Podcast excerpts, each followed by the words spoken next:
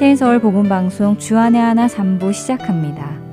주안의 하나 3부에는 절망과 낙심, 실패와 좌절을 겪을 때 주님을 바라보며 이겨낼 힘을 얻는 시간인 믿음의 연단과 박신일 목사님의 로마서 강해, 그리고 하나님과 대면하는 회복의 시간, 김성준 목사님의 마주하기가 준비되어 있습니다. 먼저 믿음의 연단으로 이어집니다.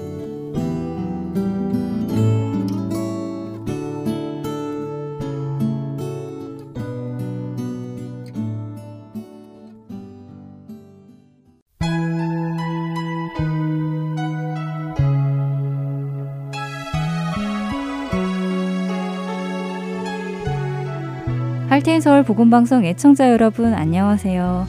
믿음의 연단 진행의 민경은입니다. 2019년 새해가 밝았습니다. 애청자 여러분 새해 복 많이 받으십시오.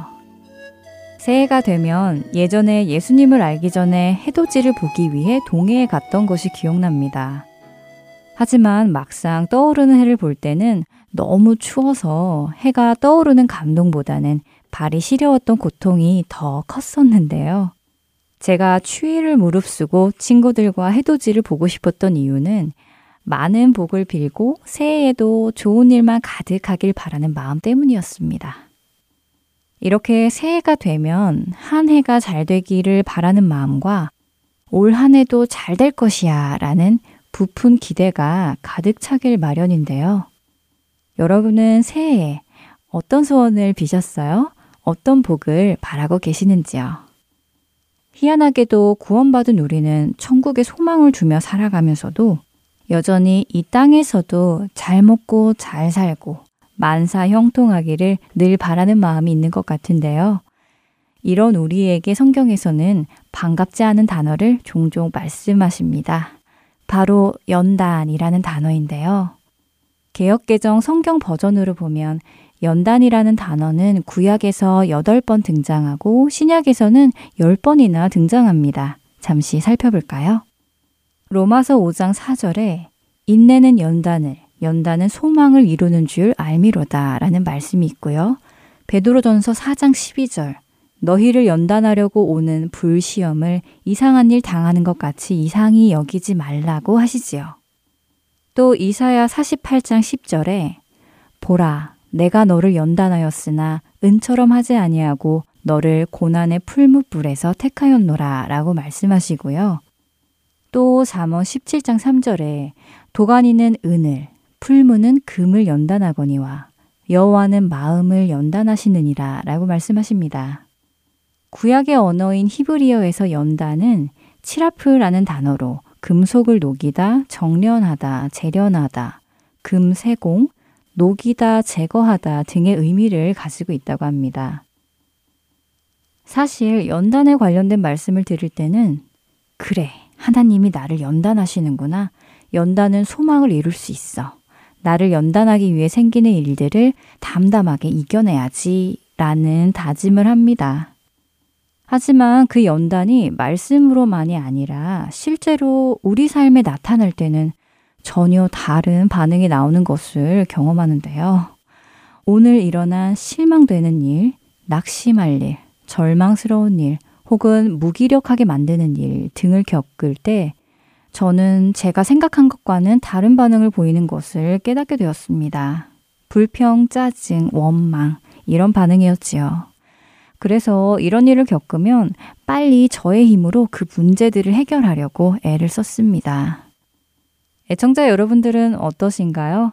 여러분의 삶의 행복이 깨질 때, 편안함이 깨질 때 어떻게 반응하시는지요?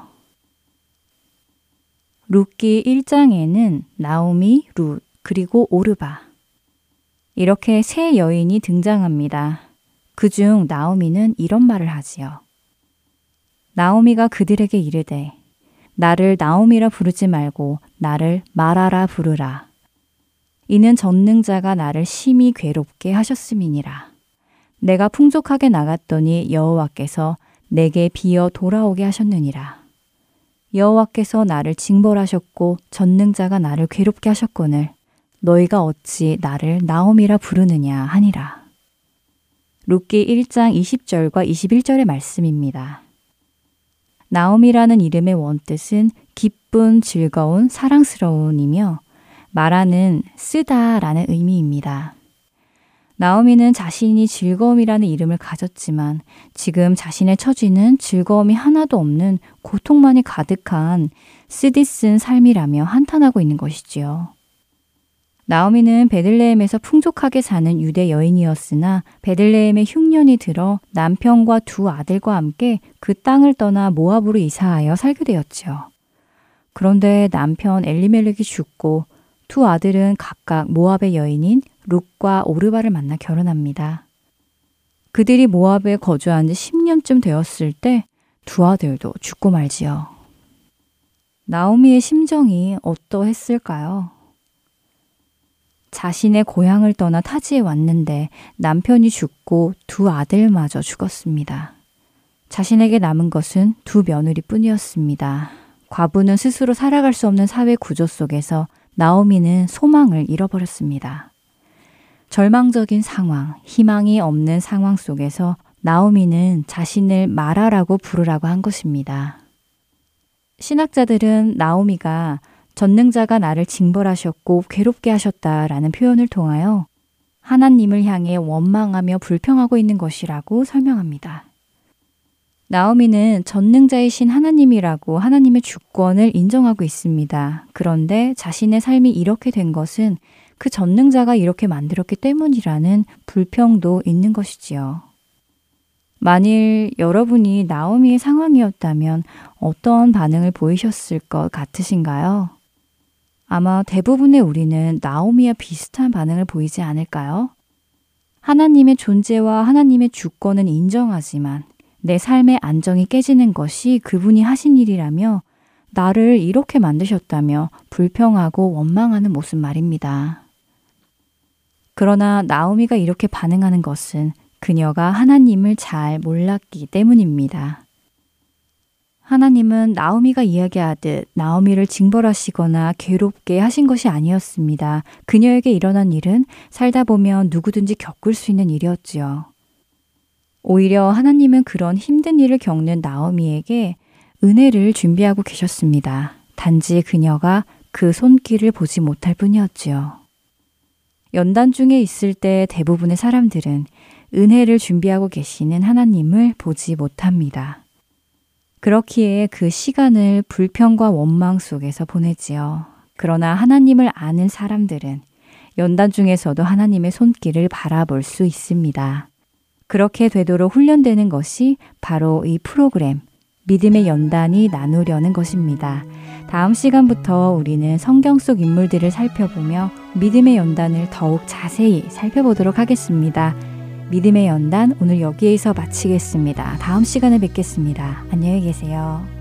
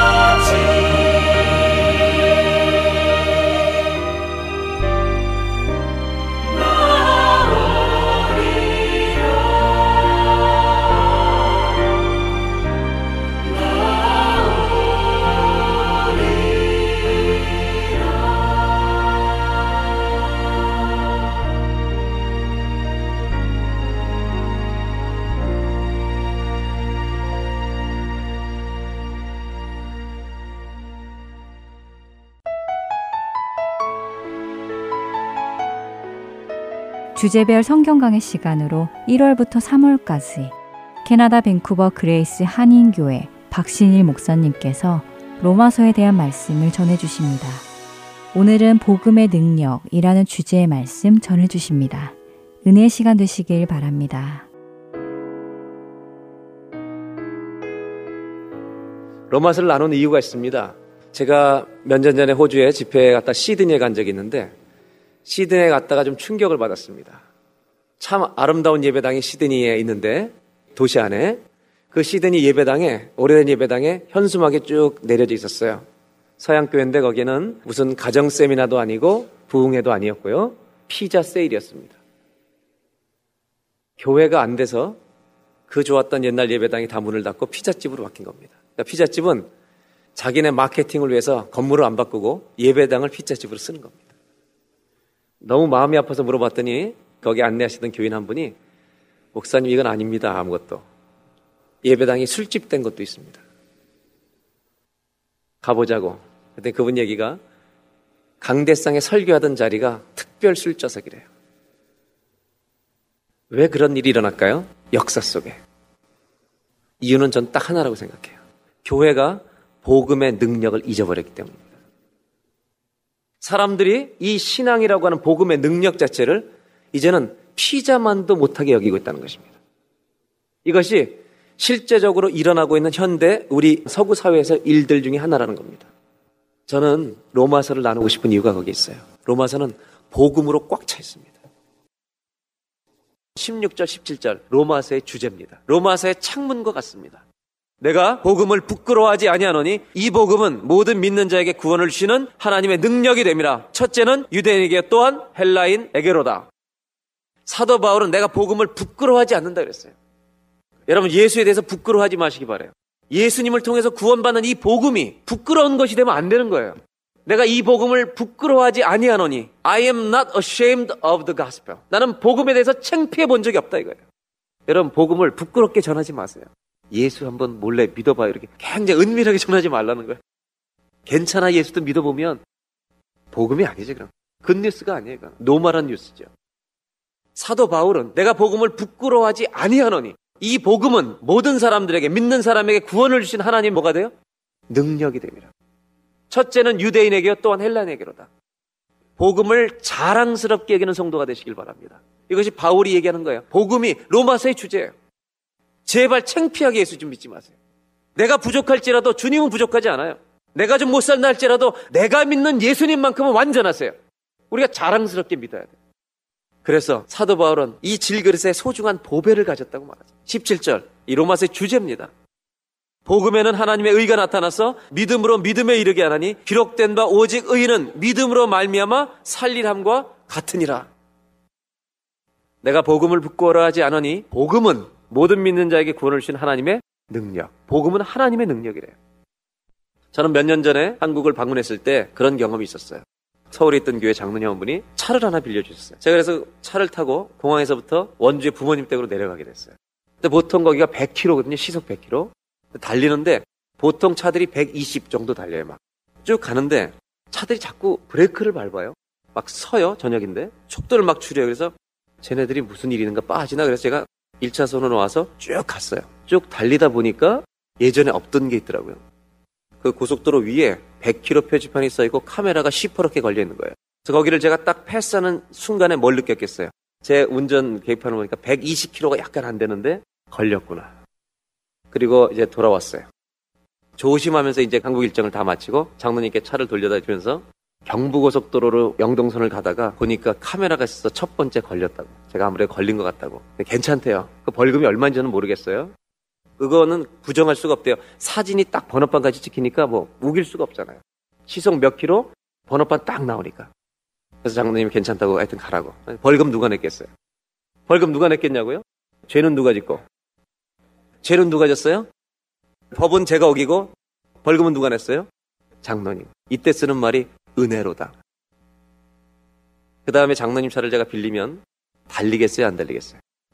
그분이 내주시니까 서울에서 원주까지 15개가 있다면 15개를 계속 달리겠어요? 아니면 조심하겠어요?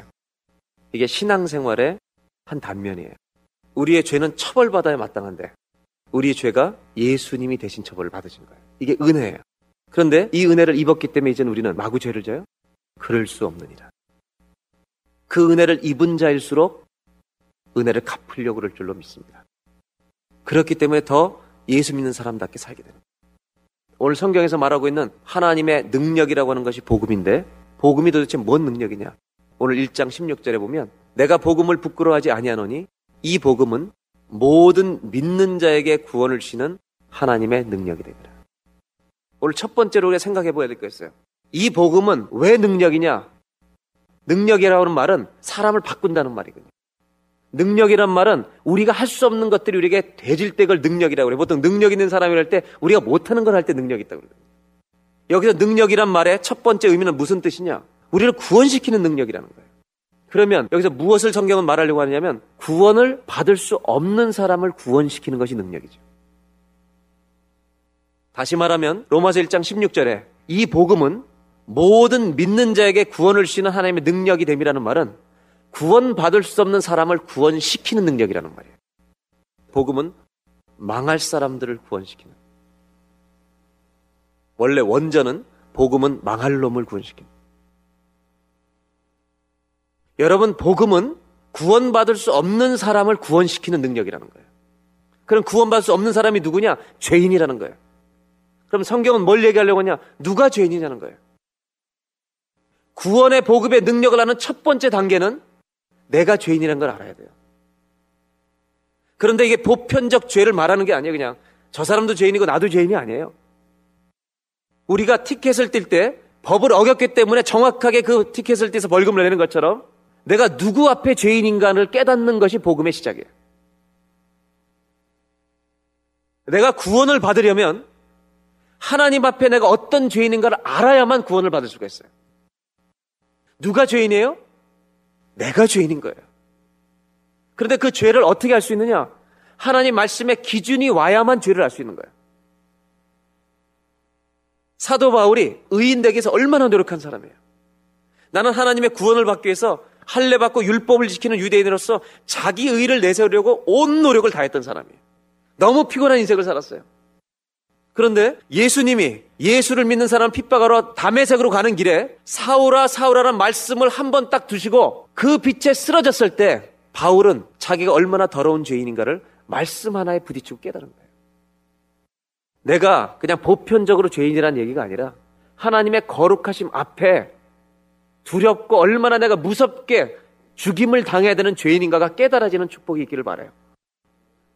이것이 성경 앞에서 서야 될 우리의 태도예요. 이 두려움을 모르면 구원 몰라요. 내가 죽을 것을 모르면 구원 받을 수 없는 거예요. 내가 죽게 된 것을 알아야 살리는 주님을 믿는 것이지. 내가 고난이 있고 어려움이 있어서 나를 도와주시는 하나님을 믿는다면 그냥 도와주시는 하나님, 헬핑 갓을 믿는 거예요. 내가 죄 때문에 정말 하나님의 심판과 진노와 당장 죽음을 당할 수밖에 없는 망할 수밖에 없는 상황에 놓여 있다는 사실을 말씀을 읽으면서 깨달아진 사람만이 나를 구원하는 주님을 붙들게 되는 거예요. 왜 복음은 능력이에요? 죄인을 구원하는 멸망할 수밖에 없는 지옥에 갈 수밖에 없는 천벌을 받을 수밖에 없는 하나님의 명령을 철저하게 어기고 내 멋대로 살고 하나님의 기준이 그들을 놔두지 않겠다는 거예요. 우리를 그 죄를 용납하지 않으시겠다는 거예요. 하나님은 의로우시기 때문에 하나님의 의로움은 완전하세요. 어떤 것도 용납하지 않는 의로움이에요. 그분은 어두움이 조금도 없어요. 어떤 어둠도 용납하지 않으세요. 그 하나님 앞에, 말씀 앞에 우리가 두렵게 서봐야만 돼요. 우리는 죽는구나. 이것을 가르쳐 주는 것이 율법이고 성경이에요. 죽게 된 사람만이 살리는 주님을 붙드는 거예요. 이 지금 지구상에도 수많은 사람들이 교회를 다녀요. 그 많은 사람들 중에 예수님을 나의 생명으로 죽을 자를 살리신 분으로 그렇게 믿는 사람이 얼마나 될지는 모르겠어. 인생이 힘드니까 자식을 위해서 비즈니스를 위해서 그렇게 주님을 의지하는 사람도 있을지 몰라요. 여러분 성경은 거기에 구원은 없다고 말해요. 내가 죄인이라는 것을 철저하게 깨달은 사람에게만 구원은 오는 거예요. 이걸 우리 교인들은 한 명도 빠짐없이 꼭 알았으면 좋겠어요. 제가 이런 얘기를 자꾸 강조하는 이유는 천국 가서 제 핑계 대지 말란 얘기예요. 아, 박 목사님 그렇게 안 가르쳤다고 교회만 나오면 구원받는다고. 아니에요, 여러분. 교회만 나온다 구원받지 않아요. 이건 심각한 문제예요. 왜 기독교가 점점 약해지느냐? 이 생명의 복음을 자꾸 약화시키기 때문에. 복음을 창피하기 때문에. 복음은 죄인을 구원시킨 하나님의 능력. 죽을 자를 살리는 능력. 망한 사람을 뒤집는 능력. 그것이 어디서 이루어졌어요? 예수님을 보내주심으로 이루어진 거예요. 이것을 믿는 것만이 믿음이에요. 그래서 복음은 능력이라는 거예요. 누가 죄인이냐? 우리가 죄인이에요. 우리는 죄를 지을 수 있는 능력이 있어요. 우리 파워풀한 사람이에요. 의를 행할 수 있는 능력이 있는 자가 아니라 죄를 행할 수 있는 능력이 있는 사람이에요. 죄를 창조도 해요, 우리는. 왜? 죄인이기 때문에 죄를 창조하는 거예요. 다시 말하면, 의로우신 하나님만이 의를 행할 수 있는 능력이 있는 거예요. 하나님의 완전한 의는 완전하신 하나님 밖에는 이룰 수가 없어요. 우리가 하나님 앞에 설 때마다 정말 두렵고 떨리는 마음으로 서는 게 필요하다는 거예요. 그 하나님, 그 경건하시고 거룩하시고 온전하신 하나님 앞에 서는 마음이 필요해요. 그 죄의 결과가 뭐예요? 죽음이에요. 하나님 앞에 죄의 결과는 진노밖에 없어요. 정죄와 심판밖에 없어요. 지옥밖에 없어요. 영원한 형벌밖에 없어요. 영원히 죽지도 않아요. 영원한 형벌을 당하는 거예요. 이 사실에 대해서 우리 기독교가 감추면 안 돼요. 부끄러워하면 안 된다는 거예요. 왜? 여러분, bad news예요, 이거는. 우리 죄인은 하나님의 진노와 심판 아래 있다는 bad news. 이것을 전하지 않으면 안 돼. 왜? bad news가 있어야만 good news가 있는 거예요. 이것을 부끄러워하면 안 돼요. 포장하면 안 돼요. 요즘 지성인들이 이걸 믿을까? 염려하실 필요 없어요. 진리는 뭐예요?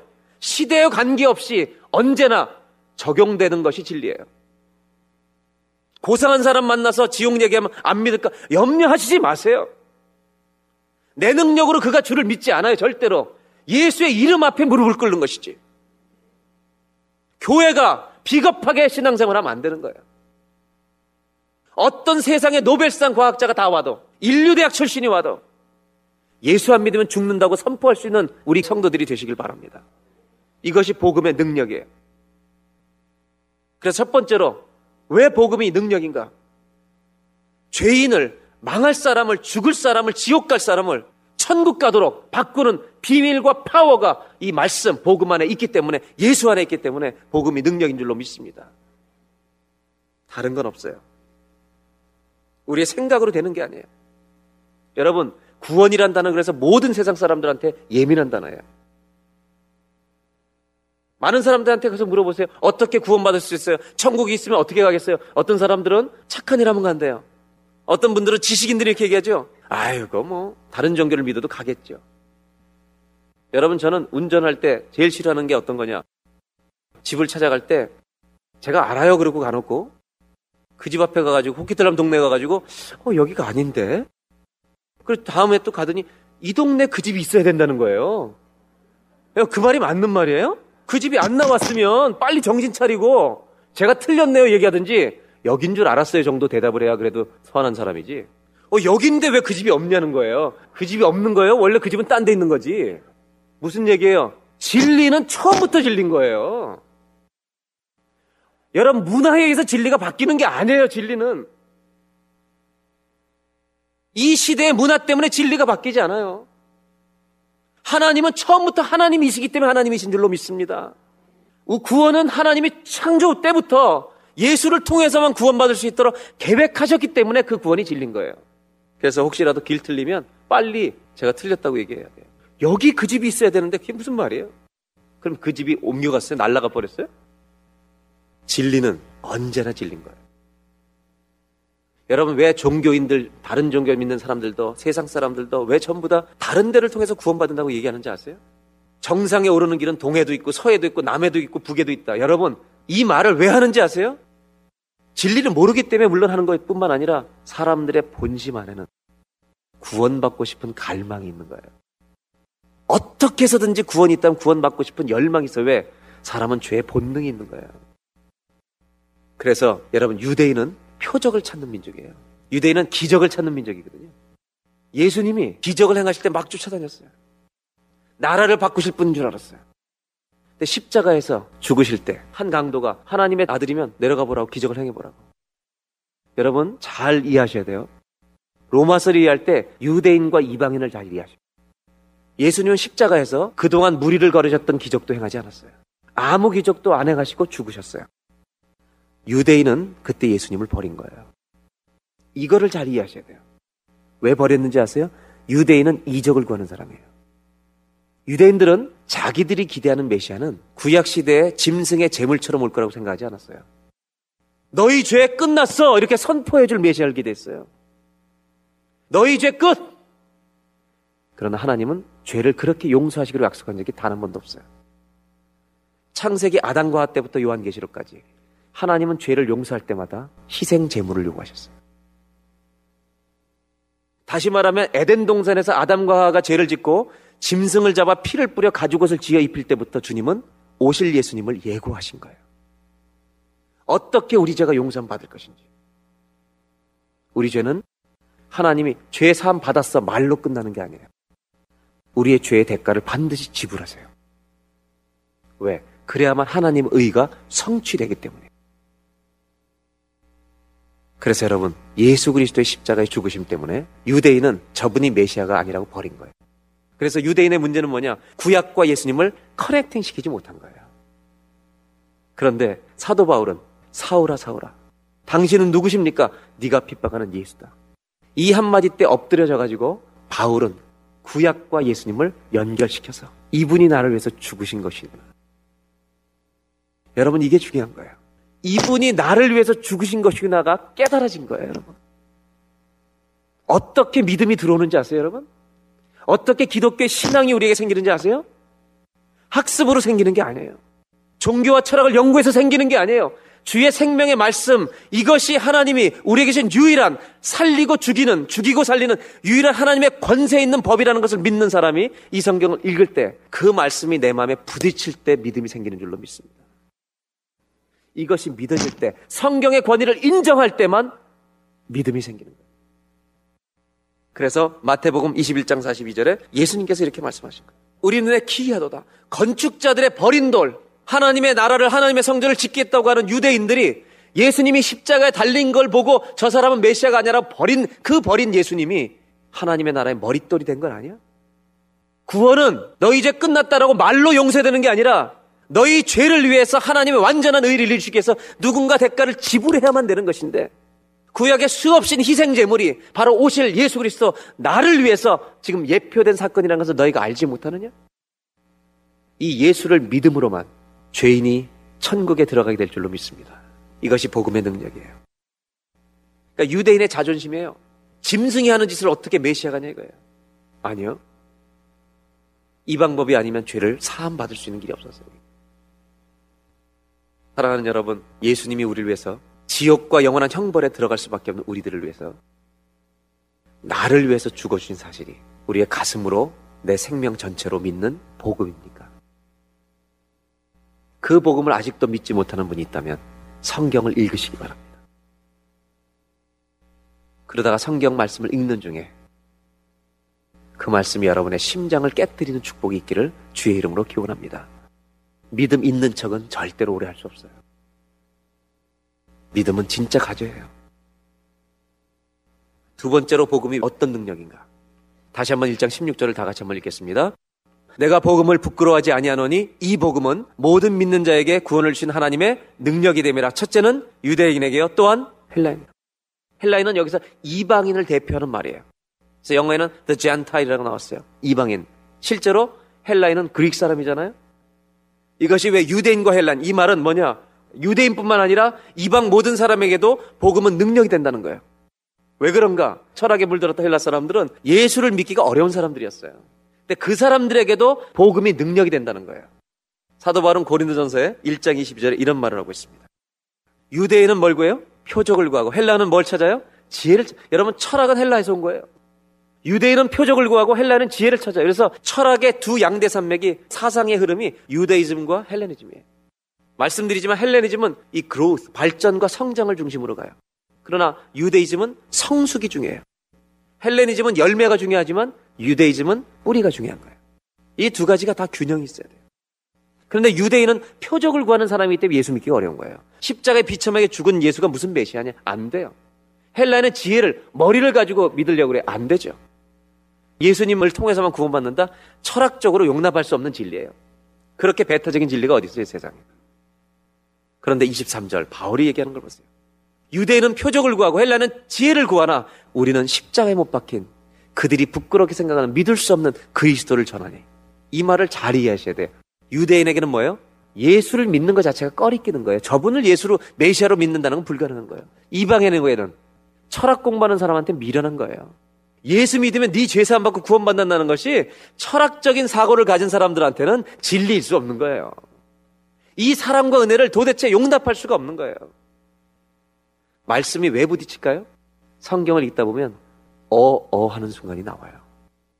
하나님이 나를 사랑하십니다. 그 사랑 때문에 말씀이 부딪히기 시작. 그래서 24절에 이렇게 말합니다. 오직 부르심을 입은 자들에게는 유대인이나 헬라이나 그리스도는 하나님의 능력이요 하나님의 지혜니라. 아멘. 유대인에게는 꺼리끼는 것이요 헬라인에게는 복음이 미련한 것인데 정말 이것을 깨닫고 안 사람들에게는 유대인이든지 이방 헬라인이든지 철학하는 사람들이든지 그리스도가 하나님의 능력이라는 것을 반드시 알게 될 줄로 믿는다는 거예요. 그럼 무슨 얘기예요? 복음이 어떤 능력이라는 거예요? 두 번째 주제. 복음은 생명 없는 철학을 굴복시키는 하나님의 능력이라는 거예요. 여러분, 이 세상에는 생명 없는 철학이 많아요. 개똥 철학이 많아요. 뿐만 아니라 세계를 이끌어가는 지식인들의 탁월한 철학이 많아요. 그러나 거기에는 생명이 없어요. 그들도 예수를 만난 무릎을 꿇게 될 줄로 믿습니다. 그것이 하나님의 능력이라는 거예요. 내가 이 세상의 지식을 많이 한다고 구원받지 않아요. 구원은 진리를 만나야만 오는 거예요. 김진원 목사님이란 분이 두레교회를 세워서 지금까지 운영을 미쳤는데 이분은 철학 교수였어요. 사실은 철학 전임 강사를 했던 분이에요. 그 사람이 철학 강의하시다가 자기 책에 나오잖아요. 학생이 손 들고 질문했죠. 진리가 뭡니까, 선생님? 철학적 진리란 진리의 정의를 쫙 설명해 줬더니 그런 진리 말고 내 인생 생명을 걸 수 있는 진리를 가르쳐 달라고 그랬더니 이분이 한참 고민하다가 나도 몰라 그러고 사표 내고 그만둔 거예요. 그리고 어디로 갔어요? 포장마차 간 거예요. 소주를 마시면서 진리가 뭘까 고민했는데 거기도 없죠. 그 포장마차에서 한 청년을 만나죠. 당신 여기 왜 왔냐고 서울대 철학과 출신 진리를 찾고 있대요. 그러다가 이분이 예수를 만난 거예요. 요즘 시대는 세상만 경제만 비즈니스만 무한 경쟁 시대가 아니라 종교 경쟁 시대입니다. 무한 경쟁 시대. 지금 회교권에서 우리 대한민국에 회교권 선교사를 천명을 보내려고 계획하고 있습니다. 한국을 회교국가로 만들겠다는 거예요. 종교가 부딪히고 있는데 이 종교가 부딪힐 때 기독교의 복음을 더 잘 전하기 위해서 많은 사람들이 얘기하는 방법이 두 가지예요. 하나가 뭐냐? 사랑을 더 많이 베풀어야 된다. 맞는 말입니다. 두 번째, 우리가 거룩한 삶을 살아야 된다. 이것도 맞는 말이에요. 이 두 가지가 다 필요해요. 회교권 사람들 얼마나 잘해준지 몰라요. 회교권 자기네 믿겠다 그러면 10만 불 비즈니스 하는 사람 도와줘요. 망하면 또 줘요. 그런데 저는 우리가 사랑을 베푸는 것도 중요하고 거룩한 삶을 사는 것도 중요하고 이 두 가지는 반드시 같이 가야 되는데 이것보다 더 먼저 와야 될 게 있다는 거예요. 그게 뭐냐면 진리를 전하는 거예요. 내가 사랑을 통해서 그 사람의 마음 문이 열리게 하는 것 중요한 것이지만 그거보다 언제나 더 먼저 와야 되는 것은 진리에 대한 확신이 우리한테 있어야 돼요. 이것, 이것만이 진리라는 확신. 여러분, 진리는 투표로 결정되는 게 아니에요. 진리는 경쟁으로 결정되지 않아요. 진리는 원래부터 진리였던 것만 진리일 줄로 믿습니다. 그럼 바뀌는 게 아니에요. 우리가 그 진리에 대한 확신을 가지고 있어야 돼요. 사람이 확신을 가지는 것은 이것이 진리라는 게 믿어질 때만 가능한 거거든요. 제가 여기 밴쿠버에서 처음 공부할 때 아주 그런 재미있는 일이 있었어요. 여기서 신학 대학원을 공부하고 있는데 어느 교회에서 좀 설교해 달라고 도와달라 해서 도와드리기 시작했어요. 그래서 파트타임으로 일을 좀 섬기기 시작했는데 그 교회에서는 일을 하니까 저한테 pay를 줘야 되잖아요. pay를 주면 세금 내고 tax 신고를 해야 되는데 법적으로 불가능하니까 변호사한테 물어봤다고요. 변호사한테 물어봤더니 변호사가 자기가 대답을 못 하니까 오타와에다가 문의를 했어요. 이 나라의 수도에. 오타와에 어느 부서 연방정부지에서 대답이 변호사를 통해서 왔어요. 그 변호사의 letter가 뭔지 아세요? 캐나다의 법 중에 종교법 조항이 있는데 이 나라에 일반 대학원이 아니라 특수 종교 비영리 단체에 관계된 대학원에 다니는 사람들은 학생 비자를 가졌어도 종교법 19조 B항인가 C항인가 이에서 그 사람들은 working 비자 없이 일하고 tax를 낼 수 있는 권한이 있다는 letter를 받게 됐어요. 그럼 제가 그 월급 받고 tax 신고하는데 자신이 있어요, 없어요? 뭐 때문에 자신이 있어요? 법 때문에 자신이 있는 거예요. 그때 저요, 유학생들 많이 도와줬어요. 많은 사람들은 대학원 다니면서 돈 버는 거 괜찮나 막 두려워할 때 저는요, 하나도 두려워하지 않고 이 문서를 보면서 그 사람한테 다 대답을 해줬어요. 법을 알면, 진리를 알면 자유가 있는 거예요. 확신은 어디서부터 오느냐? 하나님의 말씀이 이 세계를 창조하신 하나님의 진리가 성경에 기록된 유일한 책이라는 이 권위를 인정하는 사람에게 진리에 대한 구원에 대한 확신은 올 줄로 믿습니다. 그래서 여러분 하나님을 믿을 때 성경의 마태복음만 믿을 수는 없어요. 창세기부터 계시록까지 믿어야 진리를 믿는 것인 줄로 믿습니다. 이것이 믿음이에요. 실로암 소경이 고백하잖아요. 눈이 딱 뜨고 나서 너 예수 그 사람 죄인인 거 알아 몰라 그랬더니 나는 그분이 죄인인 거 죄인인지 아닌지 알지 못한다고. 왜 그들한테 그렇게 그 사람 욕하냐고. 내가 아는 것은 단 한 가지. I was blind but now I see. 소경이었다 지금 보게 됐다는 거예요. 여러분 성경을 읽어야만 주님을 체험해요. 말씀을 읽어야만 주님을 만날 수가 있어요. 이런 참된 구원의 은혜가 우리에게 있길 바라는데 이 진리는 세상의 모든 철학과 사고를 무릎 꿇게 만드는 진리라는 것을 잊지 마셔야 돼요 왜 복음이 능력인지 아세요? 유대인의 철학자 중에 철학자였던 사도 바울. 헬라인들 그 머리 좋은 수없이 많은 논쟁 벌이는 사람들. 그 사람들에게 복음이 전해질 때 정말로 그것을 깨닫게 되면 다 무릎을 꿇더라는 거예요. 저는 그날을 기대해요. 오직 의인은 믿음으로 말미암아 살리라가 하박국에서 나온 말인데 하박국이 왜 세상이 불이합니까? 악한 놈들 왜 잘 됩니까? 하나님 왜 내버려 두십니까? 그때 하나님이 뭐라 그랬어요? 잠잠할지어다. 그건 네가 할 일이 아니야. 너희들이 그 일을 이룰 수가 없어. 내가 그 일을 이룰 거라고 말씀하시면서 너희는 잠잠할지니 오직 의인은 믿음으로 말미암아 살라고. 그러면서 하는 말씀이 하박국의 마지막 가면 무슨 얘기가 나와요? 여호와를 아는 지식이 대저 물이 바다를 덮은 같이 이 세상 모든 곳에 여호와를 아는 지식이 편만할 때가 오리라. 저는 이 날이 올 것을 확신해요. 그 진리를 순종하지 못하는 사람들은 다 망하게 될 것을 우리는 믿어요. 그래서 그들이 망하지 않도록 이 복음을 전해야 돼요. 복음은 모든 세상 생명 없는 철학을 무릎 꿇게 하는 하나님의 능력이에요. 마지막 1장 17절을 보겠습니다. 복음에는 하나님의 의가 나타나서 믿음으로 믿음에 이르게 하나니 기록된 바 오직 의는 믿음으로 말미암아 살리함과 같으니라. 하나님의 의라는 단어를 잊어버리시면 안 돼요. 이 단어가 자주 나와요. 하나님의 의는 뭐냐? 죄를 용납하지 않은 완벽한 아주 퍼펙트한 의로움을 말하는 거예요. 그런데 하나님의 의가 이 복음에 revealed 드러나 있다는 거예요. 그래서 믿음으로 믿음에 이르게 한다. 무슨 얘기냐? 하나님의 의는 하나님의 의는 우리로 하여금 몸으로 행동으로 도달할 수 있게 하는 게 아니라 믿음으로만 그 일을 받을 수 있다는 것을 깨닫게 한다는 거예요. 복음에는 그것이 있다는 거예요. 이것 때문에 마르틴 루터가 종교개혁한 거예요. 이 17절 한 절 때문에. 아주 탁월한 수도사였어요. 율법을 잘 지키는 사람이었어요. 마르틴 루터는. 근데 너무 힘들었어요. 그래서 여러분 루터가 쓴 기록에 보면 I was very angry at God. 나는 하나님 앞에 너무 화가 났었대. 왜? 임파서블한 이 righteousness를 요구하시기 때문에. 재판과 같은 하나님. 그런데 로마서 1장 17절 하나님의 의가 뭔가 고민을 하다가 내가 할 수 없는 것을 깨달은 거예요. 이 하나님의 의는 예수를 통해서 온 거구나. 이걸 깨닫고 루터가 뭐라고 고백했어요? 나는 중생을 얻은 것을 드디어 알았다. 내 의를 통해서가 아니라 예수님이 나를 위해서 죽으심으로 말미암아 하나님의 의가 완성된 것을 이 말씀 속에서 깨달았다. 나는 자유롭다. 그래서 그는 대학에서 성경을 가르치다가 로마서를 가르치다가 이 비밀을 깨달은 거예요. 그리고 대신교를 맞는 거예요. 결론만 얘기하겠습니다. 복음은 불가능한 의를 가능케 하신 하나님입니다. 우리의 행위로는 하나님의 의를 만족시킬 수가 없어요. 그럼 하나님의 의는 어디에 나타났냐? 복음에 나타났대요. 그 복음에 누구를 통해 나타났냐? 예수님을 통해 나타난 거예요. 예수님이 죄가 없으신 예수님이 하나님의 일을 이루어 드린 거예요, 여러분. 이것이 중요한 거예요. 어떻게? 우리의 죄를 대신 십자가에서 다 져주심으로 우리 사람들이 하나님의 의에 만족한 자가 되도록 서게 하신 거예요. 그러니까 우리는 구원을 누구 때문에 받는 거예요? 예수님 때문에. 이것을 로마서는 하나님 앞에 의는 무엇으로 말미암아 살리라? 믿음으로 말미암아 살리라. 그러므로 구원은 뭐를 통해서 오는 거예요? 예수님을 믿는 믿음으로. 여러분, 구원은 믿음으로만 받습니다. 이거 틀린 답이에요. 구원은 믿음으로만 받는 게 아니에요. 아무리 내가 믿고 싶어도 구원의 선물을 주지 않았으면 못 받는 거예요. 너희가 그 은혜를 인하여 믿음으로 말미암아 구원을 받았으니 곧 이것이 너희에게서 난 것이 아니요 하나님의 선물이라. 구원은 하나님이 주신 은혜를 내가 믿음이란 수단을 통해서 받는 것뿐이에요. 그러므로 구원은 어디서부터 시작됐냐? 주님의 은혜에서 시작된 줄로 믿습니다. 이것은 하나님의 의가 이 땅에 나타났다는 거예요. 예수님의 십자가의 보혈로 의가 나타나서 예수를 믿는 자마다 그리스도의 의로 옷 입게 되는 역사가 일어난 줄로 믿습니다. 이것을 칭의라고 그럽니다. 이 땅에 하나님의 의가 내려오신 거예요. 십자가에서 그 일을 이루어주셔서 우리가 그분을 믿는 자마다 구원을 받는 거죠. 다시 말하면 복음은 어떤 능력이냐? 하나님의 의를 이루어 드릴 수가 없어요, 우리가. 배로 가득 차는 우리가 어떻게 맞춰요?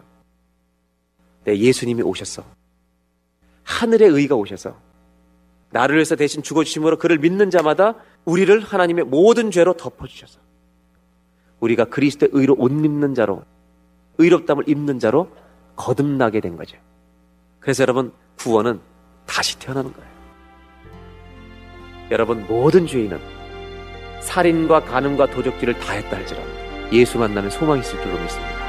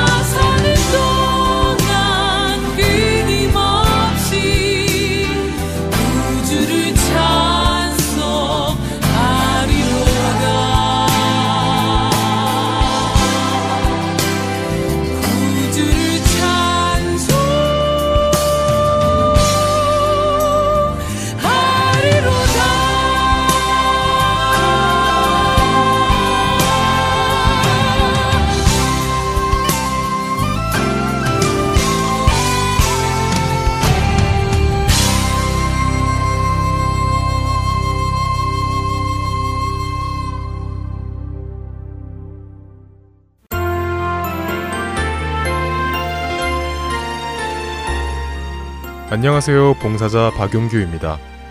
3개월 혹은 6개월마다 새로운 방송들이 여러분을 찾아가는데요. 지난 방송을 다시 듣고 싶어 하시는 분들이 많이 계시더라고요. 그런 분들을 위하여 그 방법을 말씀해 드리겠습니다. 홈페이지 www.heartandseoul.org로 접속하셔서 특별 방송을 클릭하시면 됩니다. 또한 CD로 듣고 싶으신 분들은 사무실로 전화 주시면 원하시는 방송을 CD에 담아 보내드리도록 하겠습니다. 전화하실 사무실 전화번호는 602-866-8999입니다.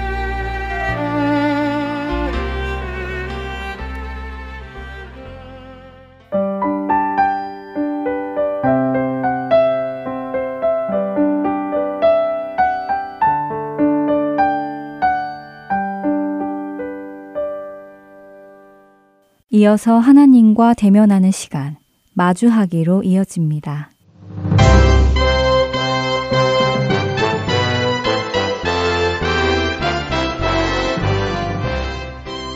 애청자 여러분, 안녕하세요. 2019년 1월부터 새롭게 방송되는 코너, 마주하기의 김성준 목사입니다. 얼마 전 현재 대학에 다니고 있는 아들과 함께 등산할 기회가 있었습니다. 산을 오르며 뒤처지는 저를 계속 돌아보면서 아빠, 괜찮아요? 라고 말하며 힘들어하는 저를 챙기면서 기다려주는 아들을 바라보노라니 아들이 나에게 참 좋은 친구구나 라는 마음이 들었습니다. 그리고는 약 4년 전 힘들었던 아들과의 관계를 떠올리게 되었는데요. 그 당시 아슬아슬하고 살얼음판 같았던 제 아들과의 관계를 결코 잊을 수 없습니다. 그때는 공부의 기억자만 꺼내도 신경질적인 반응을 보이며 아빠, 나도 죽을 만큼 힘들어 라고 외치던 아들이었습니다. 아들의 말을 빌리면 저는 아들이 사춘기를 지내는 동안 여느 한국 부모들처럼 티피컬 코리안 페어런트였습니다. 학교 성적은 당연히 전 과목 A를 받아와야 하고 만일 한 과목이라도 A를 받지 못하면 A 학점을 받은 것에 대한 칭찬은 전혀 하지 않고 왜 올 A를 받지 못했느냐고만 다그치는 모습이었다라는 것이지요. 저는 저의 언행에 상처받아오던 아들을 이해해 주지 못하고 오히려 그런 모습을 계속 고집하던 아빠였습니다. 그로 인해서 아들과 저의 관계는 골물대로 골마 조금만 더 건드리면 언제든지 폭발할 수 있는 그런 상황이었습니다. 아들과의 잠시의 대화조차도 허락되지 않던 시절이었지요. 무엇을 해야 하며 어디서부터 시작해야 관계가 좋아질지 참 답답하기만 했습니다. 지금 생각해보면 저와 아들의 관계의 문제가 비단 저희 가정에서만의 문제만은 아니라고 생각을 합니다. 많은 이민 세대 가정이 경험해 왔고 또 현재 경험하고 있는 문제라고 저는 생각합니다. 문제는 부모 자식 간에 화해한다거나 해결의 방법을 찾기보다는 그저 시간이 지나가면 해결되겠지란 생각으로 그냥 넘어간다라는 것입니다. 그런데 그 상처의 문제, 깨어진 관계의 문제가 해결되지 못했기에 자녀들은 자라서 자신들이 받은 상처를 고스란히 그들의 자녀에게 물려주고 또 계속 그들의 자녀와 가정에게 대물림하는 그런 안타까운 현실 속에 우리는 삶을 살아가고 있습니다. 하나님은 인간을 지으실 때 서로 사랑해주고 사랑받는 존재로 만드셨지만 죄가 인간에게 들어온 이후 인류는 서로 상처 주는 말과 행동을 통해 감정을 상하게 하는 가깝게는 부모 자식 간의 관계, 형제 자매 간의 관계, 친구와의 관계, 교우와의 관계가 서로 상처를 주고 받음으로 관계가 깨어지는 것을 봅니다. 문제는 이 깨어진 관계를 가지고 살아가면 하나님 아버지의 사랑을 깨닫기란 쉽지 않다라는 것입니다. 아버지로부터 사랑을 받아본 적이 없는 사람이 어떻게 하나님 아버지의 사랑을 깨닫겠습니까? 우리는 지금껏 살아오며 그 감정에 대해 따로 배우거나 훈련받은 적이 없습니다. 그래서 상한 감정을 어떻게 치유받아야만 하는지, 그 상한 감정을 가지고 누구에게 찾아가야 하는지, 그 상한 감정을 해결하지 않고 내버려 두면 어떻게 되는지, 우리는 가정에서나 학교에서나 아니면 교회에서 그것들에 대해 제대로 배워본 적이 단 한 번도 없습니다. 우리 주위에 얼마나 많은 가정들이 깨어진 관계를 가지고 살아가고 있습니까? 우리는 모두 나 상처받았네, 너 상처받았네, 우리 상처받았네를 외치며 나 건드리지 마를 은연중에 외치며 그 상처의 총구를 서로 서로에게 향하며 살아가고 있습니다. 그렇게 아들과의 관계 때문에 답답해하던 그 당시 아주 사소한 문제로 저와 아들은 짐승처럼 으르렁거리며 서로에게 깊은 상처를 주며 싸우는 사건이 일어났습니다. 그것은 물리적인 싸움으로까지 이어졌는데요. 저는 다시는 아들을 보지 않으리란 다짐까지 하게 되었었지요. 그런데 저의 분을 못 이겨서 씩씩거리고 있을 때 조용히 성령님의 임재를 느끼게 되었습니다. 성령님의 만지심을 통해 나의 상처 위에 아들의 상처가 피를 흘리고 있음을 볼 수 있었습니다. 그것은 다름 아닌 저에게서 고스란히 아들에게로 흘러간 상처이며 죄였습니다. 내가 먼저 그 죄를 끊지 않으면 그 상처는 다시 아들에게서 누군가에게로 흘러갈 것을 저는 알았기 때문에 저는 그 자리에서 무릎을 꿇지 않을 수 없었습니다. 저와의 다툼 후에 화장실에서 쭈그리 앉아 있는 아들을 보자마자 저는 어릴 때 저의 모습이 보였습니다. 저는 감정을 주체할 수 없어 눈물을 터뜨리게 되었고 한참을 눈물을 흘리며 울고 난 후에야 아들에게 눈물로 용서를 구했습니다. 그런데 놀랍게도 그렇게도 녹지 않을 것만 같았던 아들의 마음은 나의 눈물에 눈처럼 녹으며 서로를 미워하며 오해했던 그 상처를 우리는 주님께로 가지고 갈 수 있었고 주님의 놀라운 치료의 경험을 할 수가 있었습니다. 저는 마주하기라는 이 시간을 통해 우리 안에 있는 상처의 문제를 다루기를 원합니다. 이 시간은 우리가 가지고 있는 상처를 하나님 앞에 내어놓음으로 그 상처를 다루고 치유하시는 하나님의 섭리와 사랑을 알아가는 시간이 될 것입니다. 이 상처의 문제는 우리 인간들 스스로 해결할 수 있는 문제가 아니기에 완벽한 의사이신 하나님 앞에서 이 상처를 내어놓음으로 그 문제를 해결받는 시간이 되기를 바랍니다. 우리는 몸이 아프면 병원에 가서 의사를 만나고 치료받고 처방을 받습니다. 하지만 우리의 감정이 아프고 우리의 영이 아파도 우리는 대부분 무엇을 해야 할지를 몰라 합니다. 감정이 아프고 마음이 상처를 받았으면 우리 인생의 의사 되시고 치유자 되시는 하나님을 만나러 병원에 가야만 합니다. 병원은 죽어가는 자가 살아나고 아픈 자가 치유되는 곳입니다. 저는 여러분 모두가 이 병원의 의사 되시는 하나님 앞에서 여러분의 상한 감정의 문제를 털어놓음으로 그분 앞에서 해결받는 시간이 되시기를 소망합니다. 저는 이 시간 여러분께 그 상처 치유를 위한 아주 중요한 도구가 되는 직면이라고 하는 것을 소개하려 합니다. 직면은 내가 기대하지 않았던 것을 만나게 되거나 어떤 어려운 문제에 대해 마주하게 되는 것이라고 할 수 있습니다.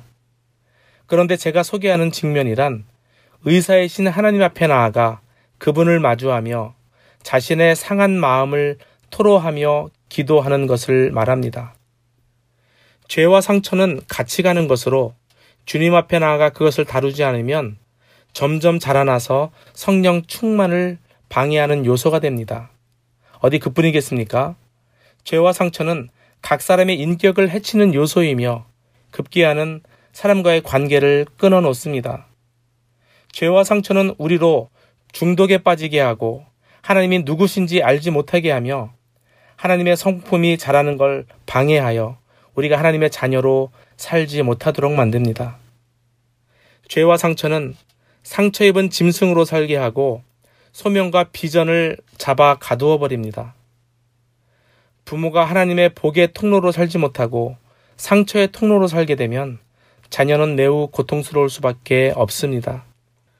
부모의 죄와 상처의 영향은 고스란히 자녀에게 흘러 들어갈 수밖에 없습니다. 특히 엮이는 가정의 부모가 상처를 가지고 살면서 자녀가 행복해지기를 바라는 건 마치 하수도에 오물이 넘치는데 배관 공사를 하지 않고 내버려 두는 것과도 똑같습니다. 하나님의 은혜는 회개 고통 뒤에 따라오고 하나님의 치유는 직면의 아픔 뒤에 따라옵니다. 수술할 때 아프다고 암세포를 그냥 두는 사람은 미련한 사람입니다. 앞으로 이 프로그램을 통해 하나님 앞에서 직면을 어떻게 하는 것인지, 우리의 상처의 문제를 가지고 어떻게 나가야 할지에 대해서 소개해 드리려고 합니다. 이 상처를 끄집어내는 과정은 무척 아픕니다. 그럼에도 불구하고 이 상처를 하나님 앞으로 가지고 나아가면 하나님은 완벽히 치유해 주시는 분이심을 믿으시기를 바랍니다. 제 아들이 고등학교 다닐 때에는 악화된 그 관계의 문제 때문에 저와 아들은 서로 얼굴도 마주치지 않았는데 이제는 등산을 하며 아빠를 잘 다정히 챙겨주는 그런 관계로 변화되었습니다. 그것은 바로 하나님과의 마주하기를 통해서만이 오로지 가능한 일이었다라고 저는 고백할 수밖에 없습니다. 다음 시간에는 우리 안에 상처를 치유받기 위한 직면의 도구들이 있는데 그것들에 대해서 구체적으로 알아보고 사례들을 통해서 직면을 배워 나가도록 하겠습니다. 마주하기 다음 시간에 뵙겠습니다.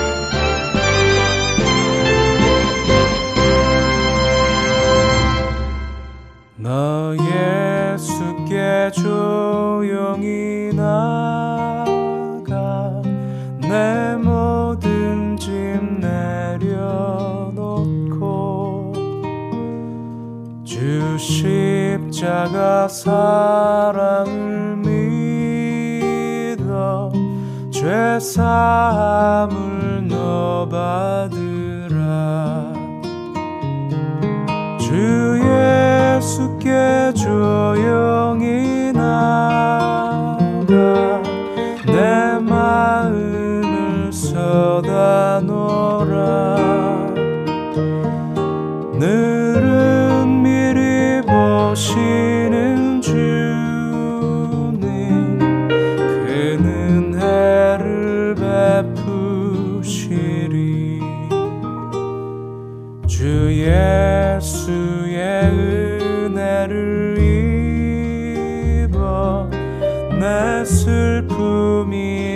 없어지리.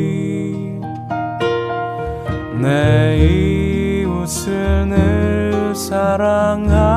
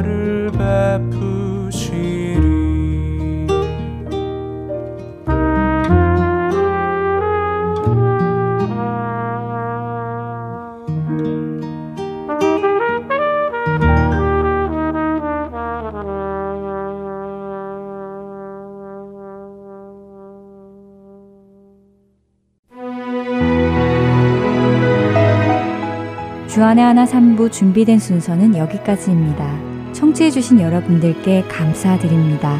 다음 주에 다시 찾아뵙겠습니다. 안녕히 계세요.